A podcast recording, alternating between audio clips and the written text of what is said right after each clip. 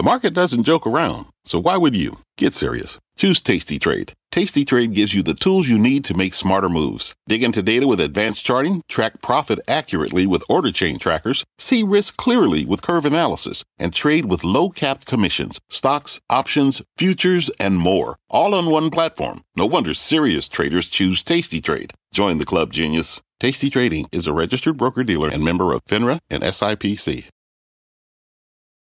I'm Frank Holland, and you're listening to CNBC's Worldwide Exchange. Our show is live weekdays at 5 a.m. Eastern. Listen in. It is 5 a.m. here at CNBC Global Headquarters, and here is your 5 at 5. We begin with some breaking news this morning. Thousands go on strike as the United Auto Workers, they fail to reach a deal with Detroit's Big Three. We are live on the picket lines outside One Ford plant. Coming up. Also, Disney ready to deal conglomerates and media moguls. They line up to bid for ABC, FX, and other television assets. Disney says no decision just yet. Plus, a big bounce on day one for ARM as it gets set for day two. Why Instacart is now taking a closer look at that red hot debut. Plus, stocks coming off their first winning session in three as futures look to keep the party going a bit mixed right now. And then later in the show, a rare bright spot for the Chinese economy lifting stocks overseas. It is Friday, September the 15th, 2023, and you're watching Worldwide Exchange right here on CNBC. Good morning. Welcome to Worldwide Exchange. I am Frank Holland. Happy Friday. Let's get you ready to start this day. As always, we kick off the hour with a check on U.S. stock futures after the Dow's best day since early August and its first higher day in three. Right now, you're seeing a bit of a mixed picture. The S&P and the Dow in the green. Looks like the Dow would open up about 80 points higher right now. The NASDAQ, however, fractionally lower. We're going to talk more about the NASDAQ in just a minute. We're also checking the bond market right now, as always. We begin with the benchmark 10 year. Right now, at 4.32, actually rising uh, a few basis points this morning and rising this week after that hotter than expected CPI report. Important to note the two year note also has the yield back above 5% right now. We're also looking at the energy market. Oil hitting an 11th month high. WTI, this U.S. benchmark, back above 90 bucks a barrel. 90.55, up almost a half a percent this morning. Very similar story for Brent crude at 94.06. Natural gas, same story, up almost a half a percent. All right, back to the NASDAQ overall and tech. We're watching shares of ARM Holdings getting set for day two of trading after yesterday's monster debut. ARM closing up 25% higher. Right now, as you can see, more than 9% higher. Opened up just over 51 a share, now at 69.45. Um, we saw it lift the NASDAQ higher right now, but even in the pre market with this move again, NASDAQ fractionally lower. We'll talk more about that in the show. All right, turning back to some breaking news this morning. For the first time ever, the United Auto Workers Union is striking at all three Detroit automakers. That's Ford, General Motors, and Stellantis. The two sides failing to reach a new labor contract by the deadline just before midnight Eastern Time. Now, there are thousands of workers on the picket lines in targeted walkouts at plants in Michigan, Ohio, and Missouri. Our Phil LeBeau is on the ground at a Ford assembly plant in Wayne, Michigan. Phil, good morning. What's the latest? Good morning, Frank. We're here at the Michigan assembly plant, Ford's plant here in Wayne, just to the west of Detroit. Let me show you some of the picketers who have been here. This is the first shift of picketers. They've been here since midnight. Let me also run down what we're seeing with the strikes, not just here in Michigan, but also in Ohio and Missouri. Ford, GM, and Stellantis plants have all been hit. First time we've ever seen all three of the big three uh, being struck by the UAW at the same time. Three facilities employing more than 12,500 employees. Let's hear from the president of the UAW, Shawn Fain, last night as he announced the strike. This strategy will keep the companies guessing. It will give our national negotiators maximum leverage and flexibility in bargaining. And if we need to go all out, we will. So it comes down to pay more than anything else in this uh, strike by the UAW. And here's the difference in the latest offers. You see what the UAW is seeking. Somewhere in the range of 36 to 40 percent is the most recent offer from them.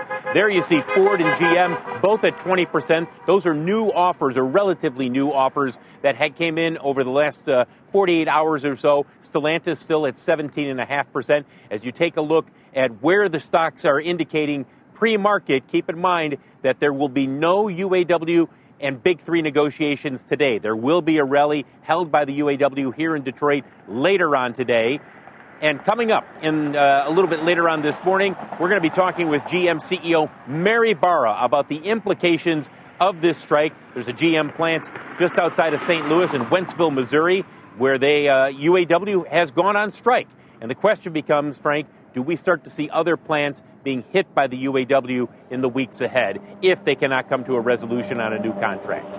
Yeah, but we'll be talking about this all morning here Worldwide Exchange as well. So first, give us a sense of how different from the norm these targeted strikes are, and how do you how long do you expect this to last? Well, I just talked to some of the guys here, and look, their guess is as good as anyone else's, and uh, they indicated they think they're probably going to be off out, you know, picketing for two to three weeks. Remember, once they come to an agreement, if, if, if, it's a tentative agreement on a national level, all of the local unions still need to approve those agreements, and that could take some time. Um, but the question ultimately becomes how much movement can be made when it comes to the pay as well as some of the other issues that are there. Pay is the big one. The union is pretty adamant that they are going to have to see much higher offers from the big three. So, do we see GM and Ford and Stellantis at some point saying, okay, we'll come in at 24, 25%. It's not going to happen overnight, but that's going to be where we see the movement. Frank? So, Phil, you mentioned the stock prices of the big three right now. We're seeing Ford and GM down just about 2% in the pre market. Uh, who's likely to blink first in this situation? Well, I, look, it's ultimately going to be the automakers who are going to have to make some kind of a move here uh, because I think the UAW believes they have leverage and that they can hold out. And the interesting thing, Frank, is they didn't hit engine and transmission plants, which would have crippled the automakers very quickly.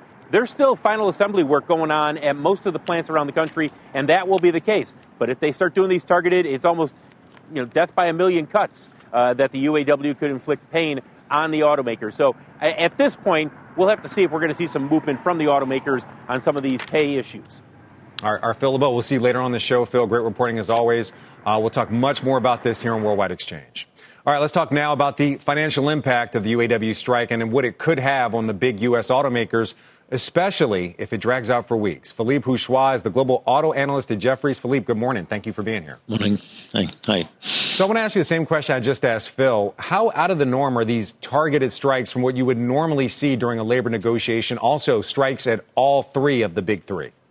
Mm-hmm. Yeah, no, it's, it's very interesting. Um, I think to be to be fair, we've been prepared by Shawn Fain about the risk of a of a wide strike, and I say the first impression is that they're striking widely, um, but they're also striking softly. Uh, as Phil said, no, they're looking at final assembly, uh, so they're not trying to shut down the whole uh, value chain, and they haven't really targeted the biggest earners. You know, they're looking at you know, mid-sized trucks at GM uh, Jeep, Stellantis has a lot of Wrangler inventory, and then and Ford also they're looking at Wrangler and and um, sorry um, uh, Ranger and Bronco.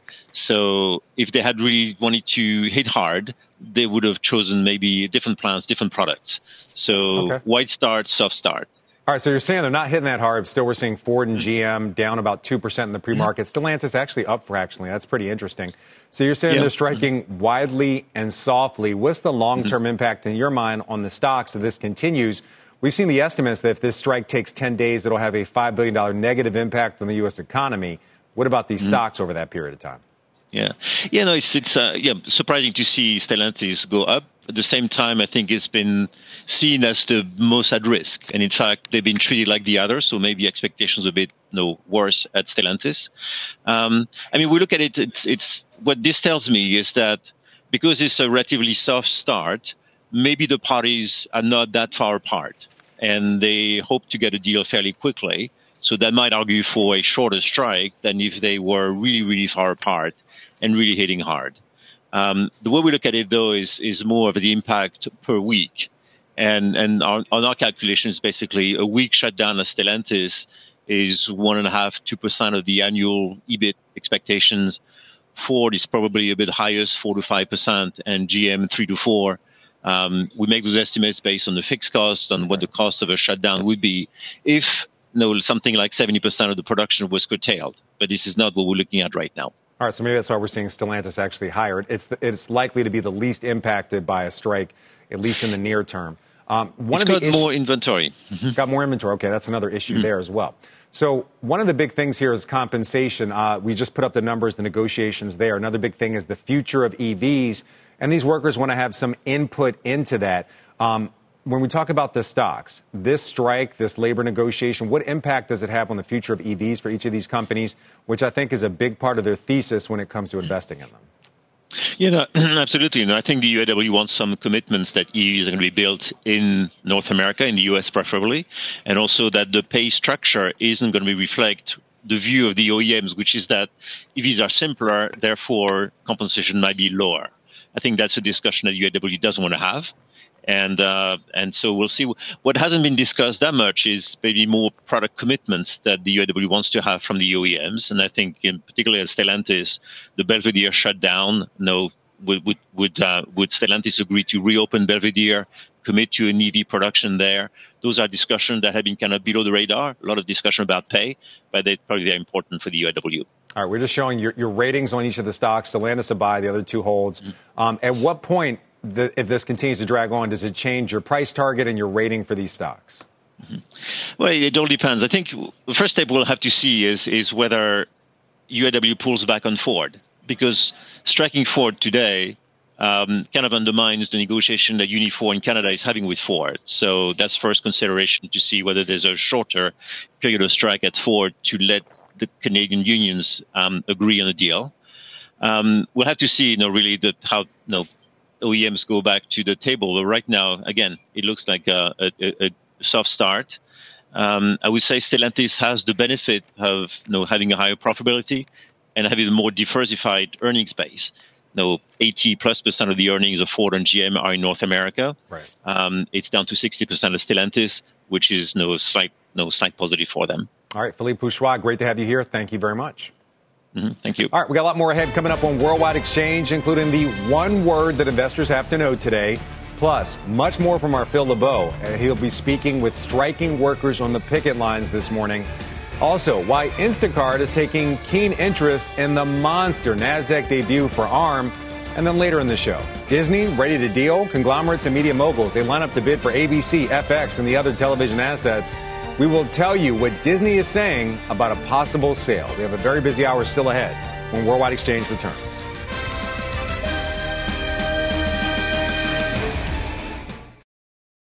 Have you ever brought your magic to Walt Disney World like, hey, we came to play? Did you tip your tiara to a Creole princess or get goofy officially? When we come through, it's true magic because we came to play at Walt Disney World Resort. This episode is brought to you by AARP. Ten years from today, Lisa Schneider will trade in her office job to become the leader of a pack of dogs. As the owner of her own dog rescue, that is. A second act made possible by the reskilling courses Lisa's taking now with AARP to help make sure her income lives as long as she does. And she can finally run with the big dogs and the small dogs who just think they're big dogs. That's why the younger you are, the more you need AARP. Learn more at aarp.org/skills. All right, welcome back to Worldwide Exchange. Taking a look at U.S. futures, you can see the Dow has moved higher since we started the show, looking like it'll open up about 90 points higher. The S&P also fractionally higher. However, the Nasdaq in the red right now. Time now to see how Europe is shaping up as this trading day gets underway. We have our Julianna Tatelbaum live in our London newsroom with much more on the early action. Julianna, good morning.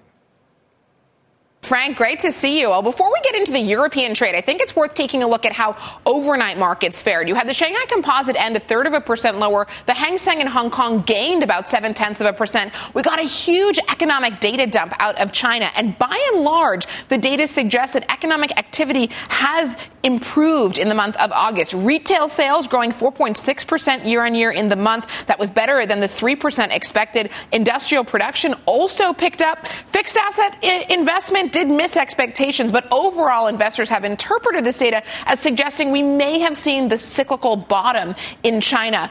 Uh, before we move on to the European reaction, just note that the Nikkei 225 had traded very strongly overnight, 1.1% higher, now hovering around 33 year highs. But on to Europe. The green action that we're seeing this morning seems to be linked to that positive data out of China. The CAC 40 in France leading the way, 1.3% higher there. And it's the luxury names that are outperforming. Breaking it down by sector, you can see that the household goods basket is right at the top, 2% higher. The luxury names are housed within that basket. You're seeing a 3% gains for the likes of LVMH and Burberry after that stronger than expected China data. Now, on the downside, the real underperformer this morning is technology. That basket of stocks down six tenths of a percent. It seems to be on the back of uh, reports that TSMC has told vendors to delay chip equipment deliveries. They are increasingly concerned about the demand picture, and we're seeing that weigh on chip makers here in Europe. Frank? All right, Julianna, thank you very much. Our Julianna Tatelbaum live in our London newsroom. All right, turn our attention back to the U.S. and Wall Street. Markets are looking to extend some of yesterday's pop as fresh economic data boosts hopes for a pause at the Fed's monetary policy meeting next week. The CME Fed Watch tool now showing a 97% chance that interest rates remain unchanged, even as striking United Auto Workers raise concerns of slower growth and higher prices. Joining me now to discuss is Mark Haefele, Chief Investment Officer at UBS Global Wealth Management. Mark, great to have you here. Thanks, Frank. All right, so let's talk about it. Are you concerned about a possible impact to the markets from the UAW strike? Um, we've seen data that if, if it goes for 10 days, it's a full blown strike, not the targeted, but 10 days of a full blown strike, that'll cost the U.S. economy about $5 billion. You know, this is a risk scenario, and of course, people are watching it because potentially it can have an impact on that wage inflation. But I think in the the way that we're looking at markets right now, this is not a significant risk yet. All right, you say yet. So you mean in the near term, long term? Because there's two sides of it. Obviously, the slowdown for the economy, but also, as you mentioned, wage inflation, something a lot of investors have been worried about long term with different labor negotiations going on around the U.S. I mean, it's as you said, like we don't know how long this is going on. As the previous guest said, there's potential that this could still be resolved uh, very slowly, and there's you know there's many risks out there. I think the key thing that we're focused on is the fact that the benign inflation that data that we've been getting makes most market participants believe that the Fed has room to pause here, and uh, that that's one key. And then the second is that the U.S. consumer has remained really strong, and that's that's okay. put out the fears of recession going forward. All right, so you're not overly concerned about the strike in the near term. Fair enough. Um, one of the things that you say that we need to see this this rally going in the market, at least for this year, is a sustained AI rally. We saw the ARM IPO yesterday close 25% higher. The ARM CEO saying you just can't do AI without ARM, and now the stock's up almost 10% in the pre-market. Is this confirmation that there's more appetite for this AI rally? Well, you know what what I would say is that uh, first, for the S and P 500 to stay up here, it's just kind of mathematical that you can't have a pullback in you know the Magnificent Seven names because they they've been such a source of of the gains. I think on AI, where we you know this is not uh, this is not uh, blockchain or something like this. This there's many many real use cases going on in in companies, and I think that we hold out the upside possibility that as this AI gets used by a broader set of companies within the economy, uh, companies can maintain the margins that will continue to drive profit growth going forward. So that's our our optimism about AI is actually much broader as it imp- we we hear from companies all the time that okay. they're expanding their use of AI. So it's actually I don't want to give the impression that this is a narrow story about chips. Actually, we'd prefer to play it through a broader selection, maybe even software. All right, Mark Haefele, great to have you here. Thank you very much. All right, coming up on Worldwide Exchange, while a majority of the world's top CFOs think that inflation in the U.S. has hit its peak, we have the latest CNBC CFO Council survey. It's out, and our Leslie Picker has those details coming up.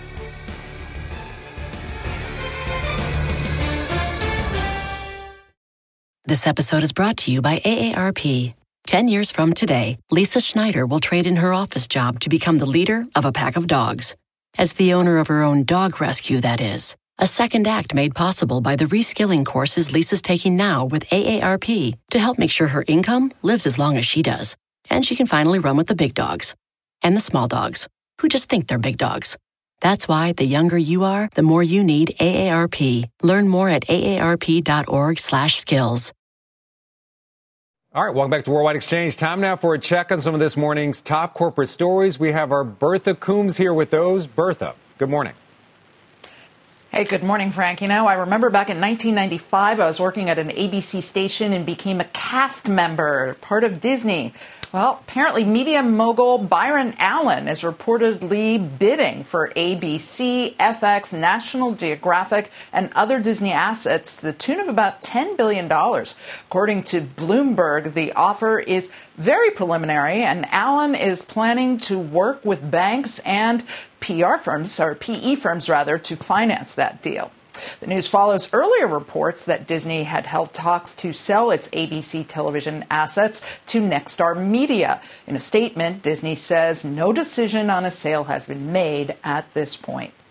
Instacart is reportedly preparing to raise the target price for next week's IPO following ARM's successful debut yesterday. According to the Wall Street Journal, the company now plans to sell shares for 28 to $30 a piece and uh, amend its filing with the SEC today. At the high end of the new range, Instacart would fetch a valuation of nearly $10 billion. And WhatsApp is denying a Financial Times report that its own Meta Platforms is exploring advertising models within the chat app as a way to boost revenue.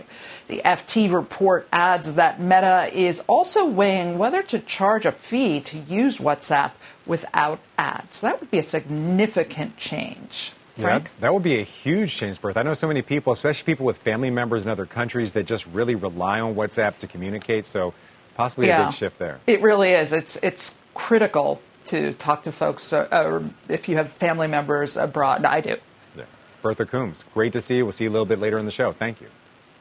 All right, time now. We're getting a, a fresh look at the view from the C suite with results from the latest CNBC CFO Council survey. And it's a bit of a mixed picture on inflation and the Fed's fight against it. Our Leslie Picker has more. CFOs are feeling much better about the inflation picture. Almost the entirety of CFOs who were surveyed in our third quarter questionnaire think that inflation has peaked with just 5% believing inflation could go higher from here. That said, the vast majority of CFOs predict the Fed won't hit its 2% target until at least 2025. In the process of getting to that target, 70% of the respondents said getting inflation under control will result in a recession sometime next year. The remaining 30% though believe the Fed can engineer a soft landing in controlling inflation without pushing the economy into a deep recession action but higher interest rates do appear to be impacting the way corporations allocate capital. The majority of those surveyed said that rates are having a somewhat negative impact on spending, hiring, and investment at their companies. But I thought this was really interesting, Frank. Inflation is actually no longer the number one external risk factor that CFOs are facing. Concerns surrounding overregulation shot up to become the number one concern, with 40% of responding respondents choosing that over everything from geopolitics to Fed policy to consumer demand. Frank? All right. Thank you to our Leslie Picker. Straight ahead here on Worldwide Exchange, for the first time ever, the UAW is striking at Detroit's Big Three at the same time after failing to reach a deal last night. Our Phil LeBeau is walking the picket lines in Michigan. Phil. Frank, final production has stopped at this Ford plant just west of Detroit. That means no Bronco production, no Ford Ranger production.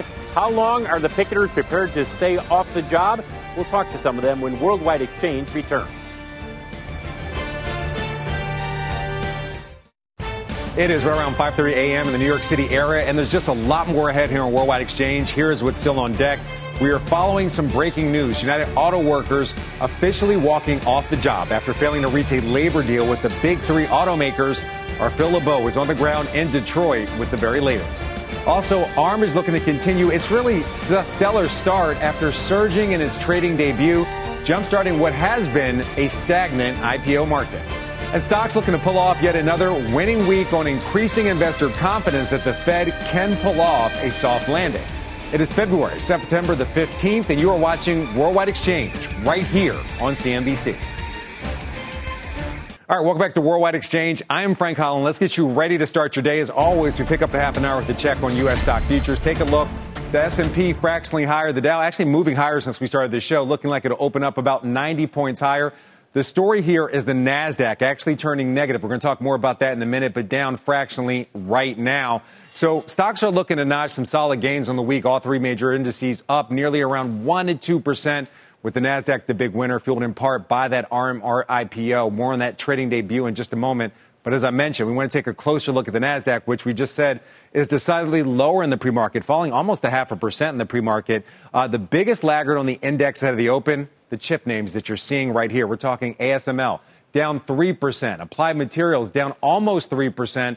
Similar story for some other names, Adobe in that mix too after earnings, um, having a tough week. Lam Research down 2%, KLA same story. This is all possibly on a report that Taiwan Semi is getting a little bit nervous about customer demand and is telling its major suppliers to delay delivery of some high-end equipment. Those shares down a third of a percent right now.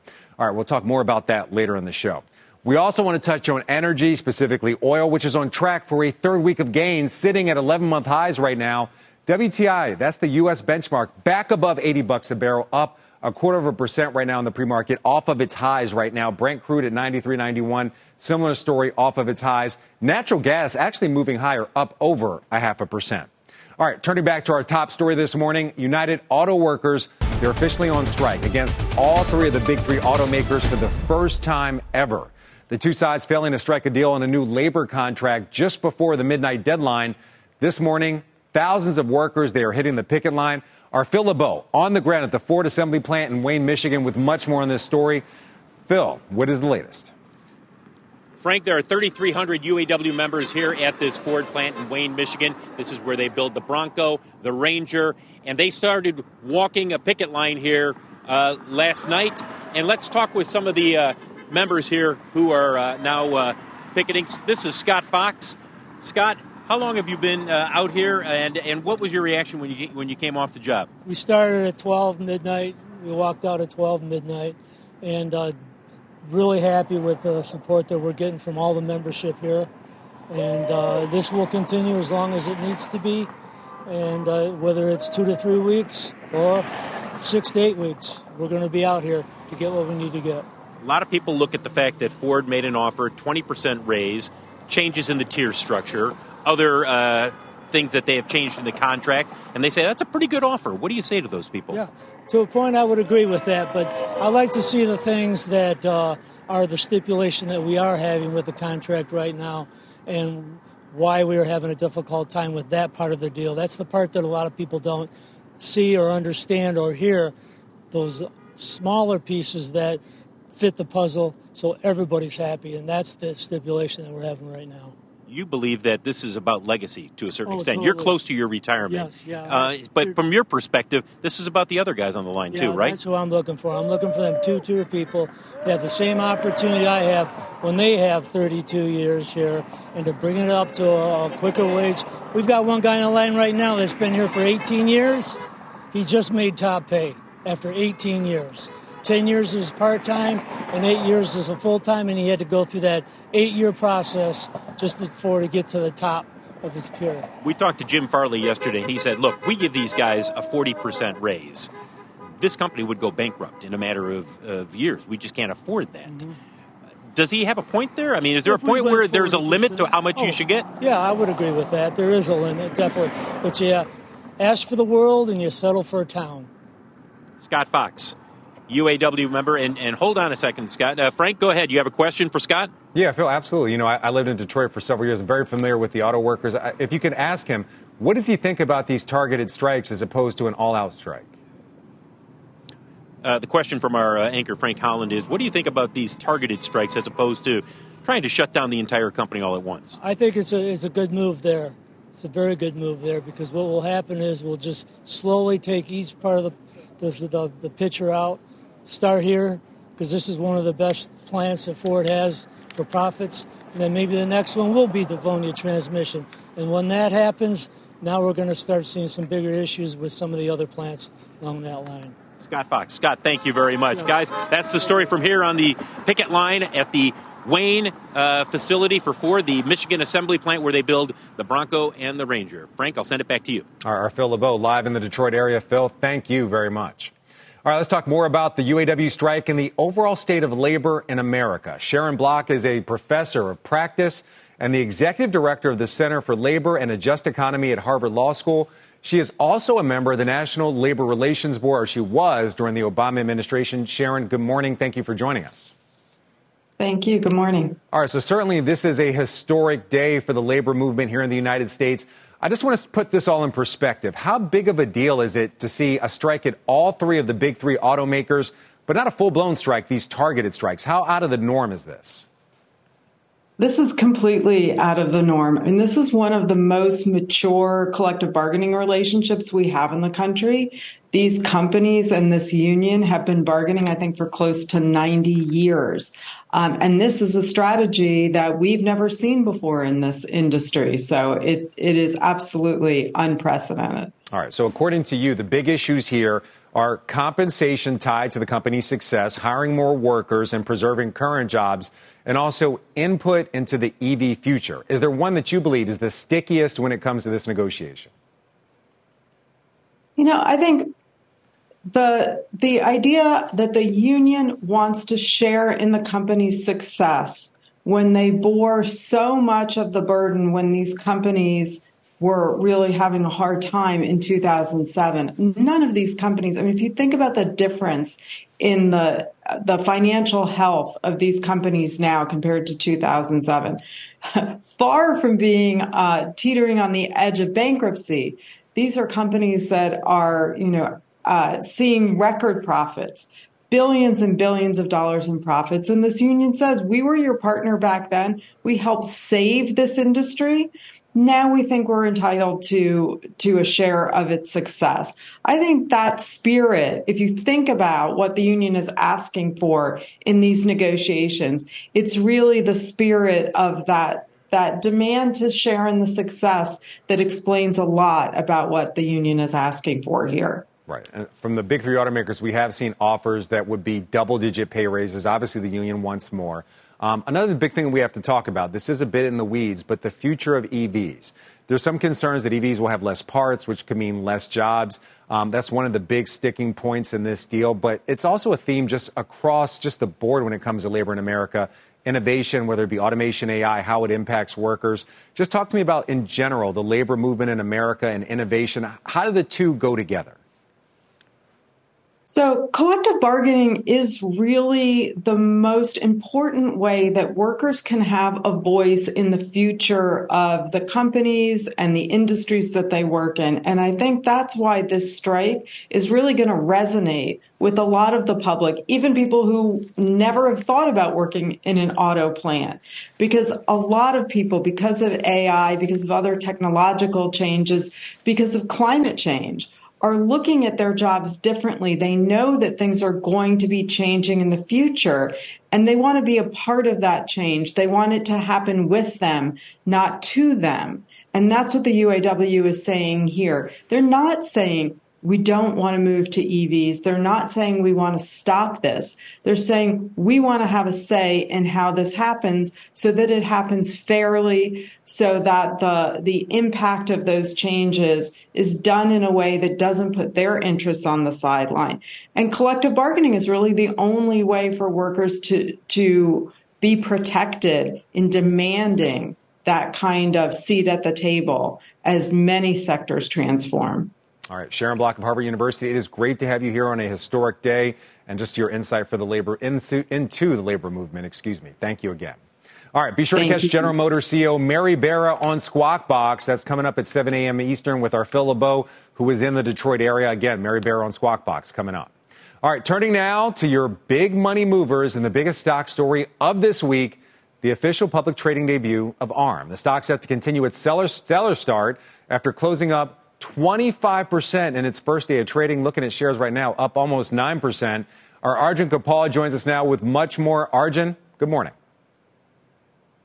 Good morning, Frank. That stellar rally set to continue as well, as you said. Shares in the pre-market looking up uh, nearly 9%, uh, near $69 a piece. And uh, it's interesting because uh, SoftBank and ARM priced this IPO at $51 a piece. So you're seeing a big rally there. And this uh, pre market trade action would value the company nearly around $74 billion, higher than that $54.5 billion it came to market with. We knew the demand was high. It was multiple times oversubscribed. You also had some big name strategic investors in this one, the likes of Apple and Nvidia getting involved as well. And it's interesting because there's been a lot of talk made about the valuation of this company. And if you look at it on a trailing PE basis, it's trading about 110 times uh, according to its most recent fiscal year. That is above Nvidia. And of course, a lot of people are looking at these in comparison. They're two very different companies, but saying, well, how is ARM valued at this level when it's facing slowing growth in its core markets of the smartphone chips uh, and consumer electronics, whereas ARM's projecting massive, uh, sorry, Nvidia's projecting, excuse me, massive growth over the coming quarters as well. So that's a question I think that's going to be uh, key to investors over the next few months. And key for ARM really is going to be how does it execute? The company's spoken about the fact that it thinks it's going to be a big player in the AI space, in new areas like cloud computing, the data center, automotives as well. And the key is how does the management execute that strategy to show the company, which saw revenues decline in its last fiscal year, return to growth? And that's really going to be key here. They're going to need to show the market here that they, they have a plan, that they're able to execute it, and that growth is going to be in the double digits for the next quarters, Frank. So big debut right now for uh, ARM, but historically we're seeing I think it's uh, 75% of IPOs that have debuted in last year actually below their their, their listing price. Um, what does all this action tell us about the possible upcoming IPO for Instacart or the IPO for Instacart? Excuse me.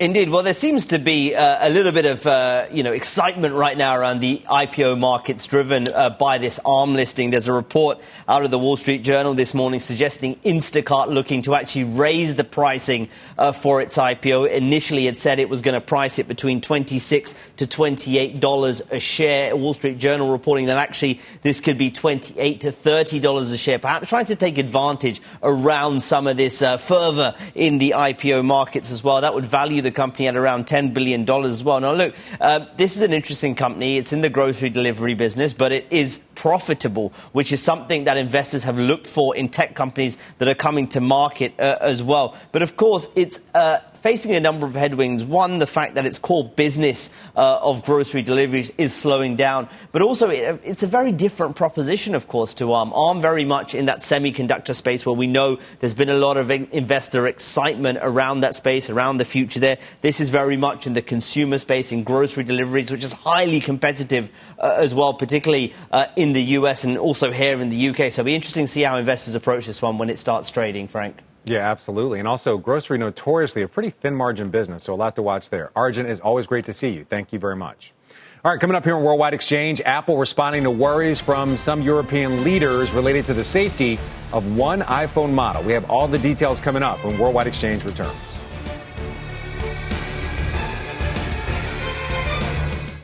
All right, welcome back to Worldwide Exchange. It is time now for your morning call sheet. We begin with TD Cowen initiating coverage of AB InBev with an outperform rating. It says while challenges in the U.S. around Bud Light are well understood at this point, the trends there are not getting worse while global growth opportunities should help next year. Shares of AB InBev up almost 1% in the pre market.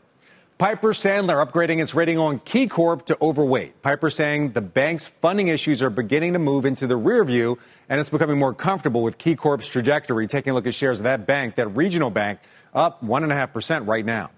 Loop Capital initiating coverage of Cava with a hold rating and a $40 price target. It says it's confident the fast casual restaurant can reach its goal of more than 1,000 locations in the U.S. by 2032. Those shares up fractionally right now. And it's time now for your global briefing. We begin with China's central bank cutting interest rates on short term loans and injecting nearly $5 billion worth of liquidity into its financial system. It's the first time the bank has taken such steps since January. This coming one day after China says it plans to lower the amount of cash banks must set aside as reserves as it looks to boost more lending following further signs of economic slowing. We are also watching shares of Novartis moving higher ahead of a vote by investors on whether to spin off its Sandoz generics business into a separate company for an approximately $25 billion valuation. If this is approved, the spinoff, which is backed unanimously by the Novartis board of directors, will follow similar moves by rivals like Pfizer, who have sold off patent medication divisions in order to focus on higher value treatments. Also, Apple set to issue an update for its iPhone 12s in France to address concerns around radiation with the device. This, official, this according to officials in that country. This comes after Belgium announced it's reviewing potential health risks linked to the iPhone 12. And Bloomberg reporting Apple has told staff members to avoid volunteering information to customers on the issue, and that staff members should not approve returns or exchanges unless those phones were bought in the past two weeks.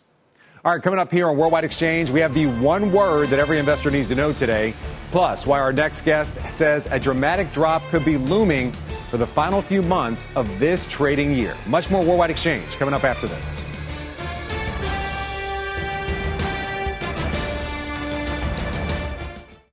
All right, welcome back to Worldwide Exchange. It's time now for your WEX wrap up. We begin with DoorDash saying it will transfer its listing from the New York Stock Exchange to the NASDAQ later this month. The move could mark a serious blow to the big board, which has been trying for years to secure more high profile tech listings. Taiwan Semi is increasingly nervous about customer demand, telling its major suppliers to delay delivery of some high end equipment. That's according to a new report. A number of chip names moving lower following that news, dragging the NASDAQ into negative territory in the pre market. Tesla is speaking with potential investors for a new $1.8 billion bond deal backed by leases for its electric vehicles. According to Fitch Ratings, if confirmed, it would be the largest such offering from the EV giant. We're also watching shares of Adobe. They are edging lower despite reporting earnings that topped its guidance and street estimates. Adobe shares are still up about 60% this year as it continues to invest heavily in new AI applications. Shared this morning, down two and a quarter percent. Media mogul Byron Allen is reportedly bidding for ABC FX, National Geographic, and other Disney assets to the tune of about $10 billion. The Bloomberg report follows earlier news that Disney has held talks to sell its ABC television assets to Nexstar Media. And the talks between the Writers Guild of America and major studios are set to resume next week as the sides seek to end the four month old writer's strike. The two sides were last at the negotiating table just about a month ago.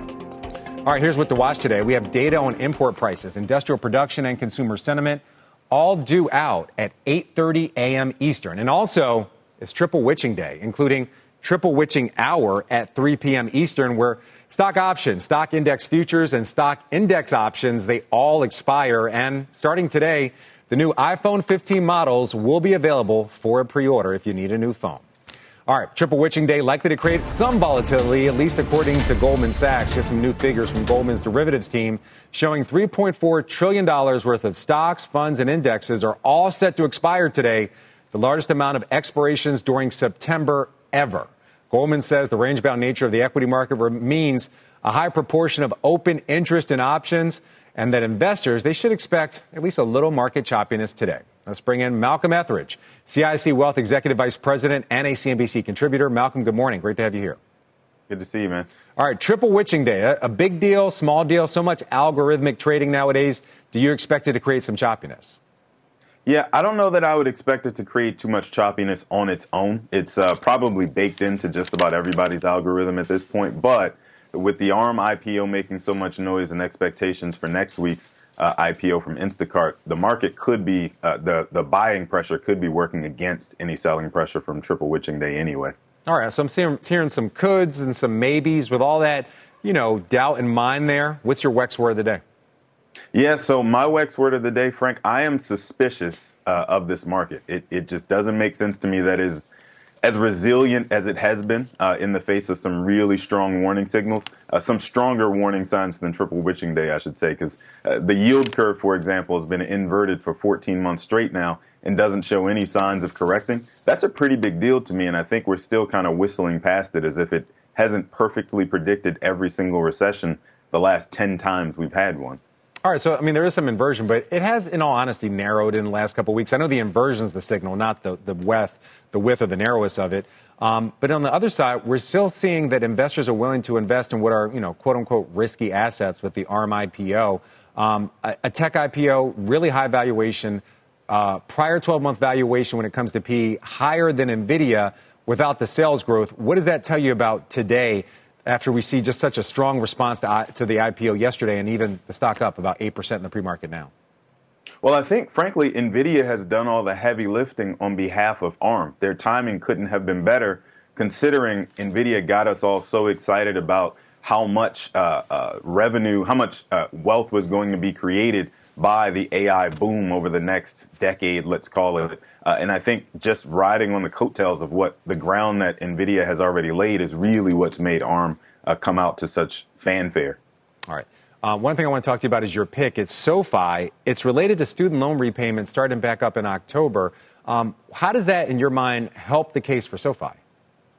Well, if you just consider that student loan payments were frozen about three years ago, roughly, uh, and SoFi, that was their bread and butter, refinancing student loans. But they figured out other ways to make money from banking, you know, selling traditional banking uh, products to their folks, kind of to hang in there and bide their time. So they have a working theory that there's a lot of pent up demand for refinancings that are going to be coming uh, at toward the end of this year. If we do start to hear increases in guidance out of the SoFi CEO leading up to Q3 earnings and even going into Q4, I think that'd be a very bullish sign for SoFi shareholders like myself that the, the theory that they've been working from might actually have some legs. All right, so you're willing to buy into SoFi today. I want to come full circle. NASDAQ futures uh, under a bit of pressure. It's uh, from a warning from TSMC. What do you see for the NASDAQ today? Does the ARM IPO move it higher, or will these chip pressures continue to drag it down? Yeah, I think the ARM IPO is going to gloss over just about any other bad news that typical NASDAQ investors, those high flying tech uh, names, those folks who invest in that in the queue specifically are going to move right past any bad news and look specifically at the ARM IPO as ammunition to say it's time to stay a bull. Let's go ahead and push higher. All right, Malcolm Ethridge, always great to see you. Have a great weekend. Thank you again. And that's going to do it for us. We got Squawk Box coming up next. You have a great weekend as well.